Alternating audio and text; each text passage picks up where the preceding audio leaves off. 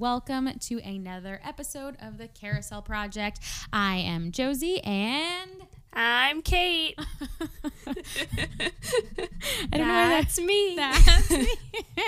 And today we're going to be talking about the Orange Bird. And I'm so excited because I think for once I might actually have Kate beat. You might. I'm pumped because Kate is that always little bird, the one though. That like I feel like finds these crazy gems, but I feel like I have her beat this week, so I'm very excited. You just might. Not that it's a competition, but, you know. It's still fun. But, so, Kate, do you want to jump into how the orange... We can just jump right in, because the Orange Bird really... I mean, he was born for marketing purposes. I kind of... You know what I mean? Like, I feel like that's kind of his whole thing, so... Well, yeah, well, what I think is... Makes this a little easier. Yeah, well, what I think is cool is, like, not only did Disney get one of their attractions sponsored by the group, but they had the chance to make up this new character, which obviously was a part of the agreement. But here we are now, almost 50 years later, and he's seen everywhere because he's made his comeback. But yeah, basically they wanted the FCC to sponsor one of their attractions for when they were opening Walt Disney World. And the FCC... Is the FCC? Oh, the Florida Citrus Commission. Florida Citrus Commission. The FCC. The FCC sounds very official for literally being about orange juice. Yeah. Citrus.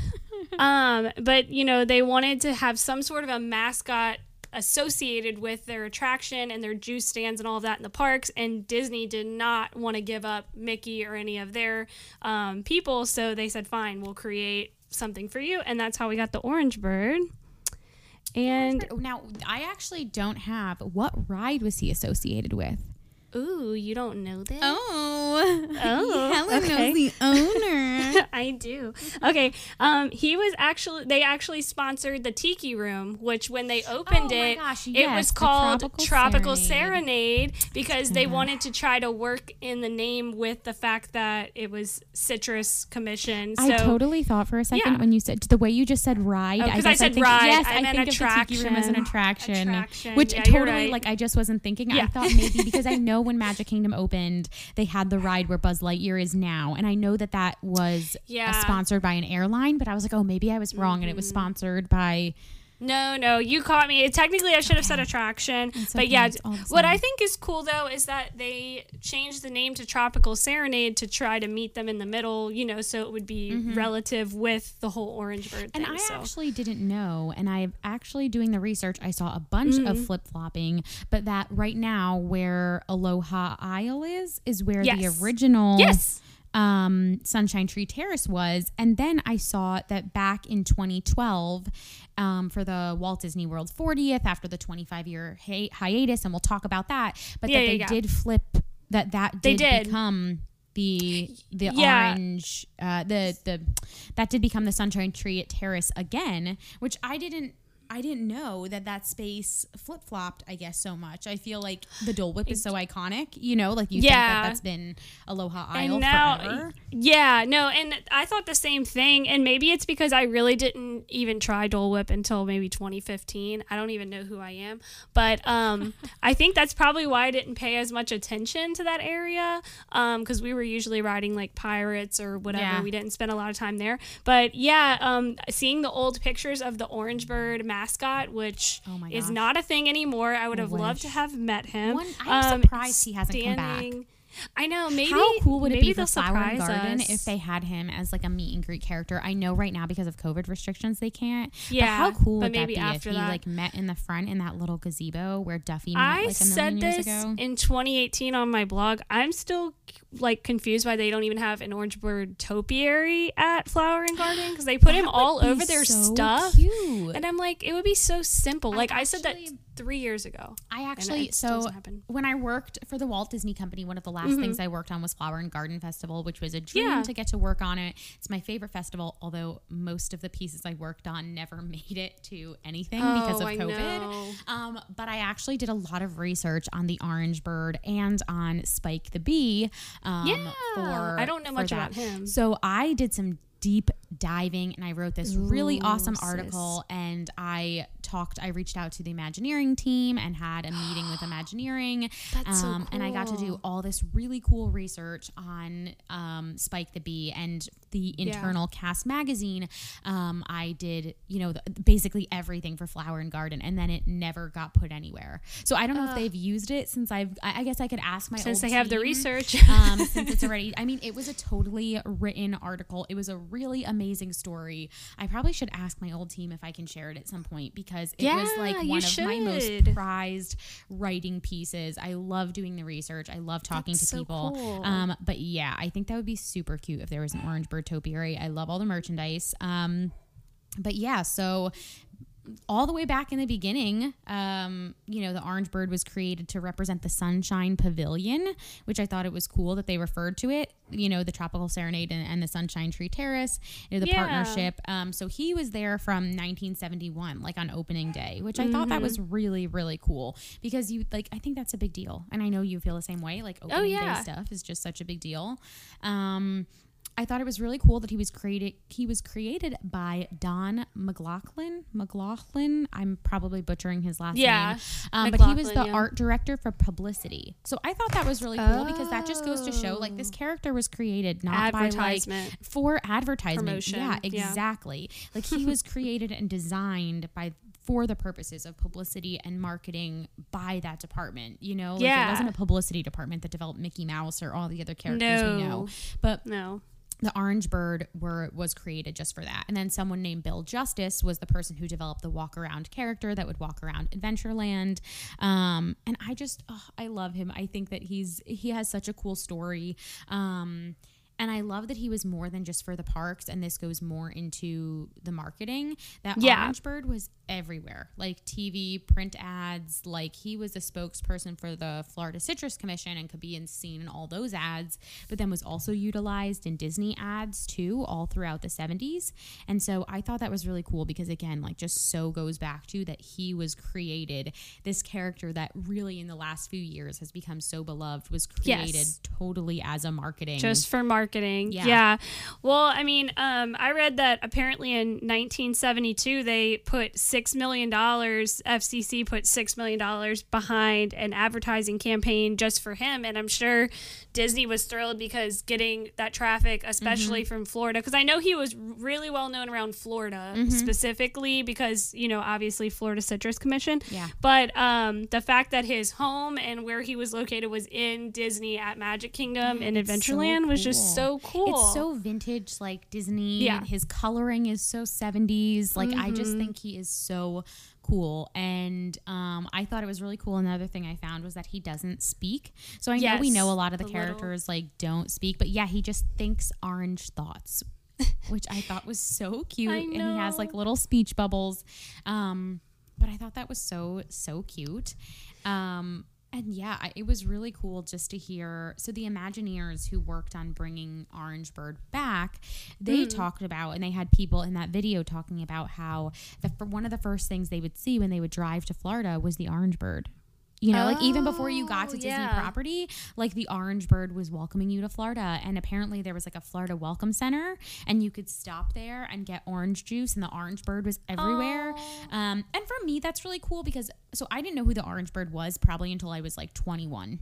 Yeah. And I remember that very specifically. Was more apparent then. Yeah. I remember that very specifically, because I didn't come to the parks much as a kid. And so when I turned 21, my dad brought me, and the Orange Bird always reminds me of my dad. He loves him. He loves vintage Disney stuff, and he loves anything orange flavored. So he loves, we're both big fans of the Citrus Swirl. And so when I was a kid, we had family living in Florida, and I always remember they would send these huge boxes of oranges, and the Orange Bird wasn't on them. But for some reason, I just feel that connection to Florida and oranges was always such a thing to me as a kid. I loved when our family would send them to us, because they were so fresh and juicy, and I would eat them with my grandma, and I don't know. I just thought that was so cool to hear the Imagineers talk about how the Orange Bird was kind of a piece of that story for them. And again, it's so crazy, because he was created for marketing, and he has such a nostalgic, heartfelt tie to him.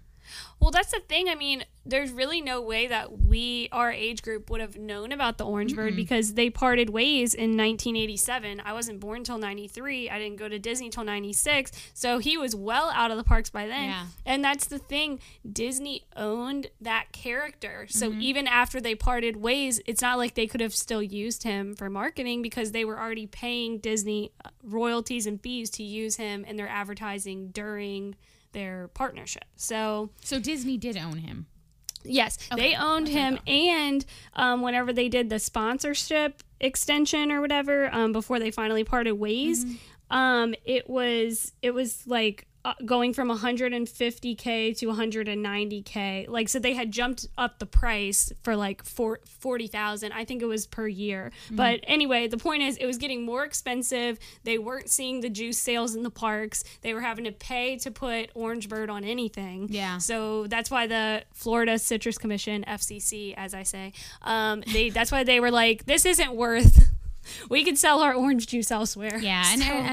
I wonder, and this is such a weird thing to wonder, but I wonder what the landscape was of selling orange juice back in the day, because we think about it now, there are so many brands, but I feel like back in the day, people really more than now connected Florida with orange juice. And maybe I'm wrong in that people still have that, same connection. But I think back in the 70s, it definitely was like a much bigger connection. Well, and especially since, like, the Florida Citrus Commission could cover any Florida brands of orange juice, you know what I mean? Yeah. So it's all of them paying into one to get this overall advertisement, which I know in my, like, marketing and advertising classes, we kind of talked about the difference between, like, an overall like topic, like orange juice, grapes, like things like that, where they all go, dairy, where Dairy's they all go into one. It like as like the Got Milk campaign. Yes, exactly, like Got Milk, because that helps any milk brand, and they can all put into that versus just trying to focus on Florida's natural orange juice, or I don't know, Tropicana. I don't know if they're Floridian, but anyway, you know what I mean? Yeah, I think so. So I feel like for them, I guess they were making their money back on having the stands in the parks, and then hopefully making money at the stands around the state when people would come visit. But I thought that was interesting. Disney knew we need to keep control of this bird. We'll make it for him, but we're going to own it. I think it's also really cool. So the merch went far beyond the parks. And that was the thing when I was looking into stuff from the archives, was that it seems like a lot of the merch wasn't initially in the parks. Like a lot more of the merch was not, like, if you're looking for vintage, Orange Bird merchandise, it's more likely to find like FCC merchandise that was sold outside of the parks and in other places. But the Sherman Brothers did write 6 songs for the Orange Bird album. The album, so cute. And I thought that was really cool. I actually got to watch a video, and forgive me, I don't remember which of the Sherman Brothers it was, and I don't want to be wrong, but he was saying, like, I think it's probably Richard. Yeah, he was like saying how it was so crazy how this little bird, basically in a huffle and shuffle of things, just like disappeared for 25 years, and that was so cool for him to come back. And so I also wanted to say in 1980, so again, before he was gone, before we go into the return of the Orange Bird, we had all of this merch all around Florida. We had the walk around character. We had, what else? The Tropical Serenade. We had, and then the in Sunshine Disney Tree Terrace. Yeah, and then in Disney Springs, back then it was Lake Buena Vista Shopping Village. He was over at Captain's Tower, which is now like the Pin Traders. I think it's so Star cute. Wars I Pin Traders. Not see that. So you should see her face right now, guys. She looks so smug. No, I don't. Well, it's funny because it's just a little blip. Like, if you read any article about Orange Bird, it's like one sentence. They're like, Lake Buena Vista Shopping Village, now Disney Springs, even had a stand, for Orange Bird there. And I think I saw some pictures of him outside of there. So maybe sometimes he would go over there. Yeah. But I think that must have also been owned by the Florida Citrus Commission. Yeah, absolutely. And then in the 1980s, in 1980, they released Food and Fun, a nutrition adventure starring Orange Bird. And I think he was in 2 little movies like that, where basically he, it was put into schools, which I thought was very Disney. Because we see from World War II, there were a lot of pieces of things like that Walt would produce. And so I thought that was really Disney that he was included in something like that. And that's so cool, because that reaches like any public school in America. Like, yeah, that's crazy. And it's crazy that he just disappeared for so long and people forgot who. I keep calling him a he. He's probably, it's probably a they. Yeah, he's a he. I think he's a boy. I think he's a he. I'm pretty sure. I don't know. Maybe he's a they. But maybe he's a they. Well, what's interesting about his 1980s, the Food and Fun, A Nutritional Adventure, and then the other one he did is that those were his first like solo things that he did, because everything else was with Anita Bryant, since she was like the singer of the Orange Bird song and she was like the narrator and all of that. So, and again, it's so crazy. Like this little bird created for marketing. Yeah. Like this whole thing, I feel like this has been the easiest video to talk about the marketing, because pretty much everything goes back to marketing. Yeah, is crazy.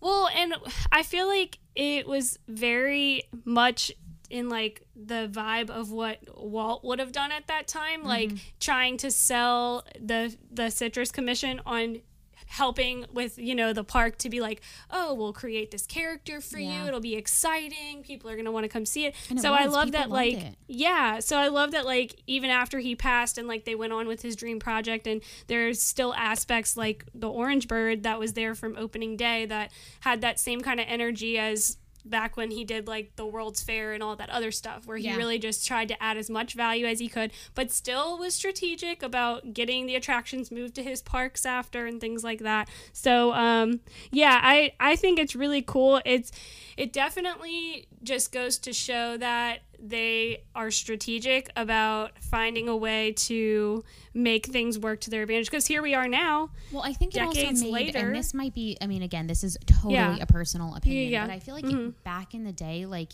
you probably didn't come to Florida just for Disney. Like, now it's a whole vacation, but I feel like back in the 70s, you could do a couple things, and then maybe you would also do some other things around Florida. So I feel like it linked Disney to Florida. Like, when you come to Florida for a vacation, you should come to Walt Disney World. And I don't know, again, that might just be me. Like, my dad always tells me about his trips when, my family owned property down here, and he would come with my grandparents, and how they would come to go to Florida. And he would, have the Florida orange juice and stay with his grandparents. And then for a day or two, they'd go to Disney.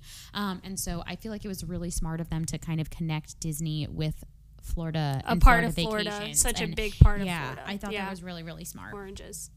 Yeah. Yeah, I will agree with that. I know my mom came to Disney like within the first year of it opening, and they said the drive was so long, so they didn't have interstates back then. It probably took 2 days to get there, and they did do some other stuff. They only went to Disney one day. My grandparents were like, "Oh, do you want to go again?" And they're like, "No." And I was like, "I would have gone a second day. What is wrong with y'all?" Crazy. But they ended up going, I think, to Busch Gardens after, or whatever.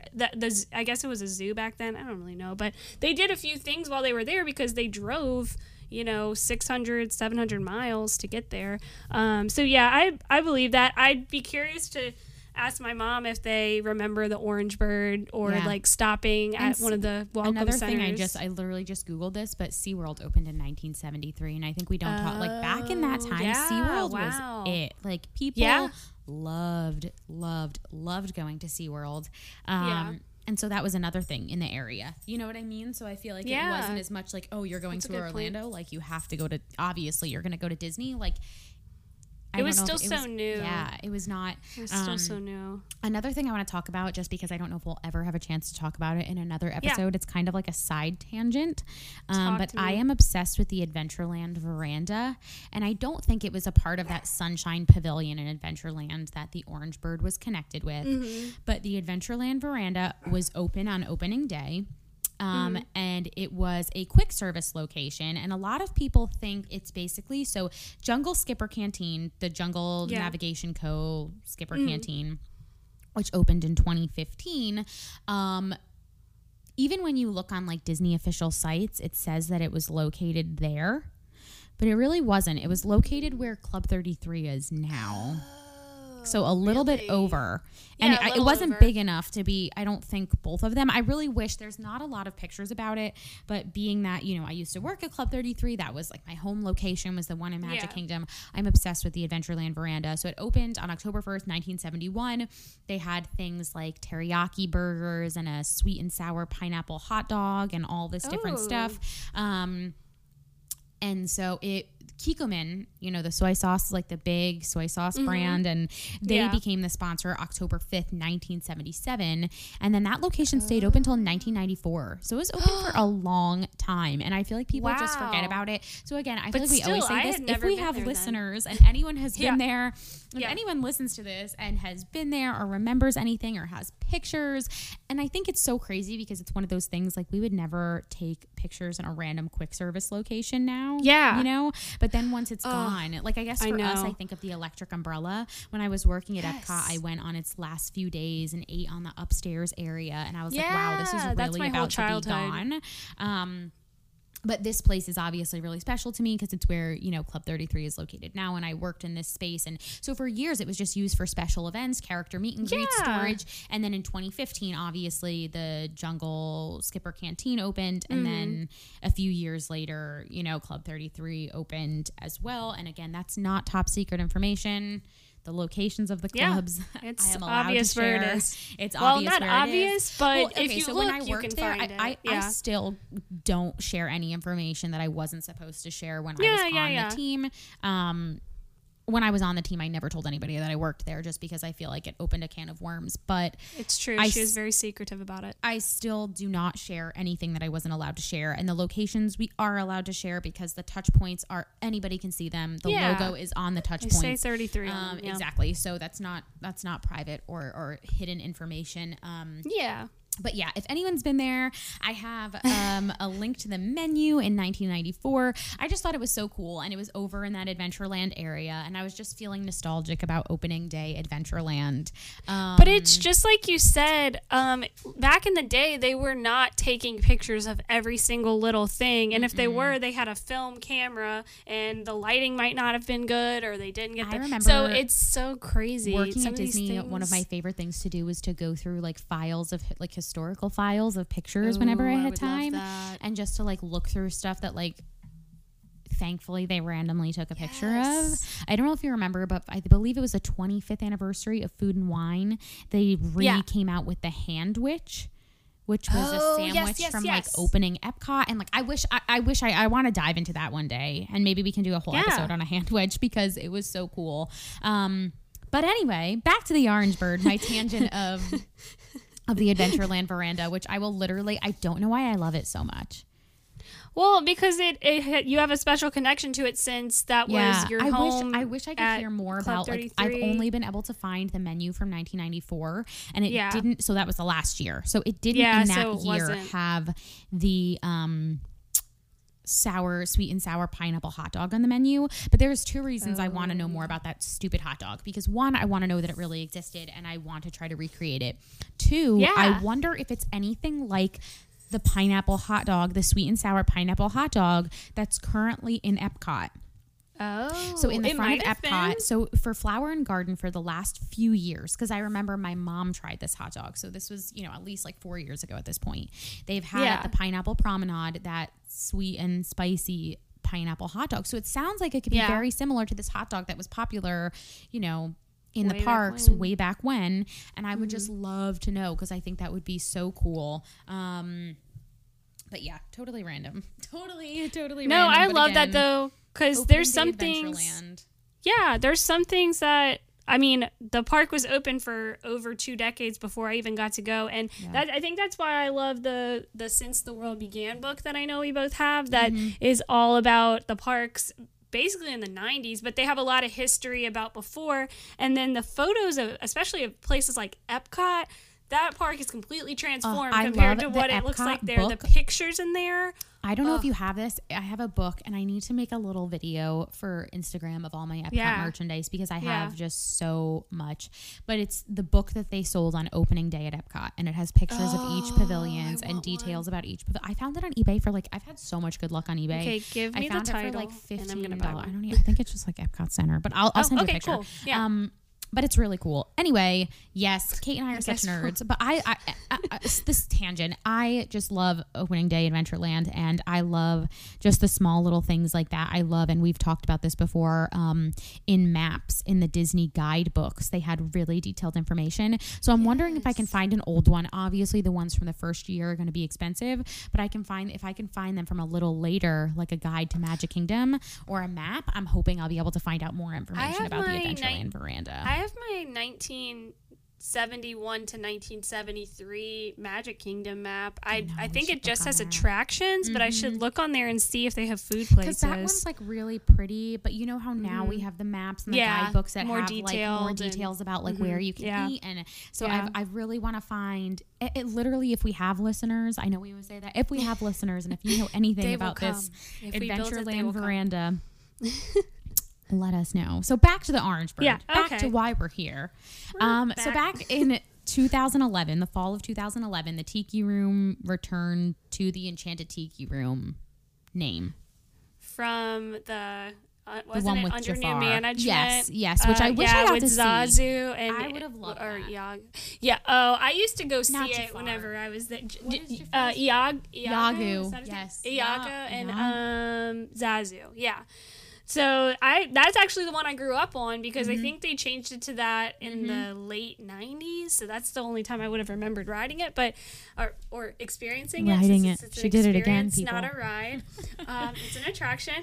But yeah, and then they switched it back. But we can't forget to talk about the 2004 comeback of Orange Bird. Oh, see, I didn't find anything about... You didn't? No, I didn't find anything about him till 2012, and they were talking about, like, it was a 25-year hiatus. See, all right, sis. Again, here she is with a smug face, everyone. I wish you could see it right now. That's the thing, though. It's like there's so little about it. Basically, what happened was in 2004, for Japan's annual Orange Day, which is April 14th, Tokyo Disneyland decided, for marketing and promotional purposes, to include the Orange Bird in their merchandise. Okay, wait. I did hear somebody say something randomly on TikTok, of all places, and they were like, yeah, the Orange Bird disappeared until Tokyo. And I was like, it must have just been, I assumed, like, after 2012, when they saw ours, they like brought him back. No. Because Tokyo is actually where Spike the Bee came back as well. Not where he's from, but how where he came back. Okay. And so basically, like most things in Disney merchandise situations, we all know Tokyo Disneyland is behind so much of the drive. So basically, they put out this like sheet of all these like Orange Bird products you could buy, and apparently the Tokyo Disneyland guest loved it, and his popularity was unstoppable from that point. And I guess once Disney saw the excitement from him over there, where people literally probably would not have experienced him at all unless they came in like the 80s and 70s to Disney World, they decided to go ahead and put him back in Walt Disney World. And that's why in 2012 they put up the little Orange Bird statue in the new Sunshine Tree Terrace, which was over. They put it back for 2012 for the 40th anniversary of Walt Disney World. They put the little Orange Bird back, and they renamed it the Sunshine Tree Terrace over where we now know as Aloha Isle. I thought that was really cool. I watched a couple videos, and when they brought him back from the hiatus, and the Imagineers again, they talked about how they remember the Orange Bird from when they were kids, and they were so excited to work on him. They actually found the original figurines, and that's what they made everything off of in the archives. They found the original Orange Bird figurines, and that's when they made him for the 40th anniversary, and they made it a big to do, like Orange Bird comes home, to Sunshine Tree Terrace, you know. So it was a great promotional opportunity for them. I'm sure it brought a lot of people.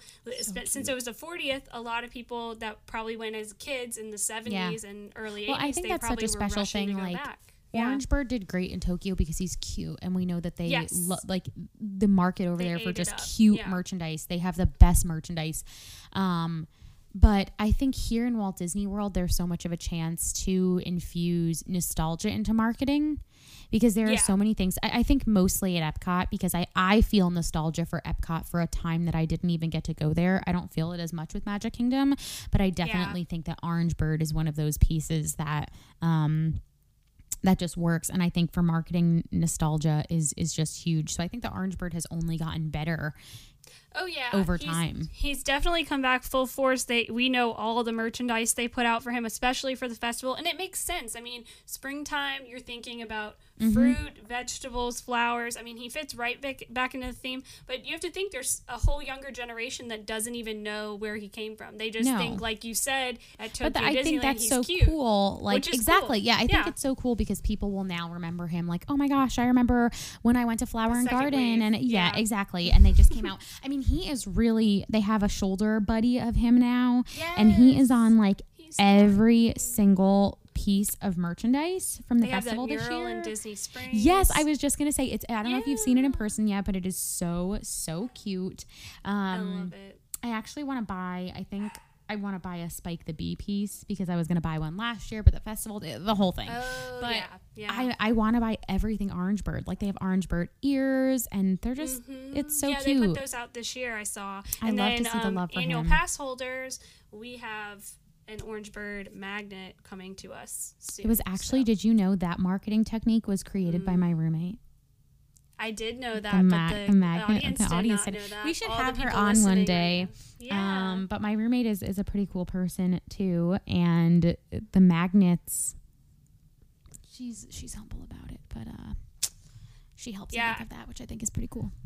Yeah, I love the magnets. I like I've told her, I mean, that is such a genius marketing technique, and me personally, I love anything Disney I can show off, so my entire fridge is covered with those things. And I think it's cute how they've updated them with like Mickey in a different art style for the art festivals, or Figment or whatever. But I know last year they did have a Donald Duck and Spike the Bee one, and Donald Duck and Spike the Bee. I have to do like an episode on Donald Duck and Spike the Bee, because literally the crazy part is, I swear to you, no one else knows this story. Like, I kind of feel like my team, my old team at Epcot knows the story, but literally like I am the owner of this story of how he came back, of how he because I literally dug in and did so much research into people in the company to find it. Like, it is the craziest, most amazing story. And I just have so much passion for Spike the Bee because of it. And I don't know. I hope one day they share it somehow, because it was really, really an incredible piece. If they don't, you need to, because that's really cool. I see him around and I'm like, oh, they just have another little character for Flower and Garden. That's the thing. I want to share it so bad, but I don't know. Like, I learned all of that information while I was there. Anybody who knows me knows, like, I have such an appreciation for my time with working with the company, and I never want to like share anything. I mean, it was gonna be published, but it wasn't. So I don't want to steal anyone's thunder. I don't know. I guess I could ask, but I literally just want to tell everyone this story. Like, it is seriously the most incredible story, and was one of my very favorite things I ever got to work on. Well, fast forward a period of time when Josie can finally tell the story and come back and listen to the episode where she tells us about it. I hope so. But yeah, I mean, that's pretty much everything I have on. That's really it for me too. I will say that, you know, with his comeback and everything, they have like two displays outside of Disney for him at the McKay Archives at Florida Southern College, and then also at Orange County Regional History Museum in Orlando, Florida. Well, I want to go visit those next time. They both have displays. Yeah, right? And they probably have like a bunch of old merchandise and that's what I was gonna say. It's all old merchandise, so I feel like, if you really, like, for people like us who, like, want to get as nostalgic as we possibly can for something that we weren't even born yet, but we are passionate about it, we can go there and look at the display cases where they have, like, the old merchandise and things like that. I think we should end this episode with what do you think is better, Dole Whip or Citrus Swirl? I was thinking that too. Oh my gosh. And I think we're on different sides of that. Yeah, we are. I definitely, even though, okay, wait a minute. Oh my gosh. Wait, this was after 2012 for sure. But I remember one year Disney did, every year they do something different for, like, they can't call it March Madness, because that's owned by basketball. Yeah. But they can call it like March Magic. And they had these shirts where it was like, it was a bracket of things from Walt Disney World and things from Disneyland versing each other. And they made a whole line of merch, and I don't think they still do it. I think they did it for a couple of years, but I don't think they do it anymore. And they had shirts, and they had Dole Whip versus Citrus Swirl. Ooh, and it had like the original logos. It was so cool. So I have the Dole Whip one because my dad was a Citrus Swirl guy, and so I had to get it for him, and I wanted him to us to have the opposing shirts. It has like the year on the back. They're so cute. I have to find it, and I have to ask him for a picture.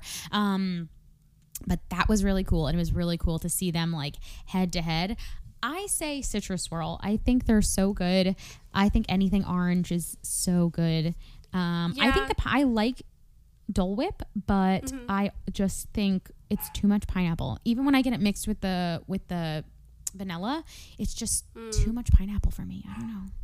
See, and I'm somebody who, if I get a snowball or a like frozen yogurt or something, I always go for like a fruity flavor over like a creamy or sweet flavor.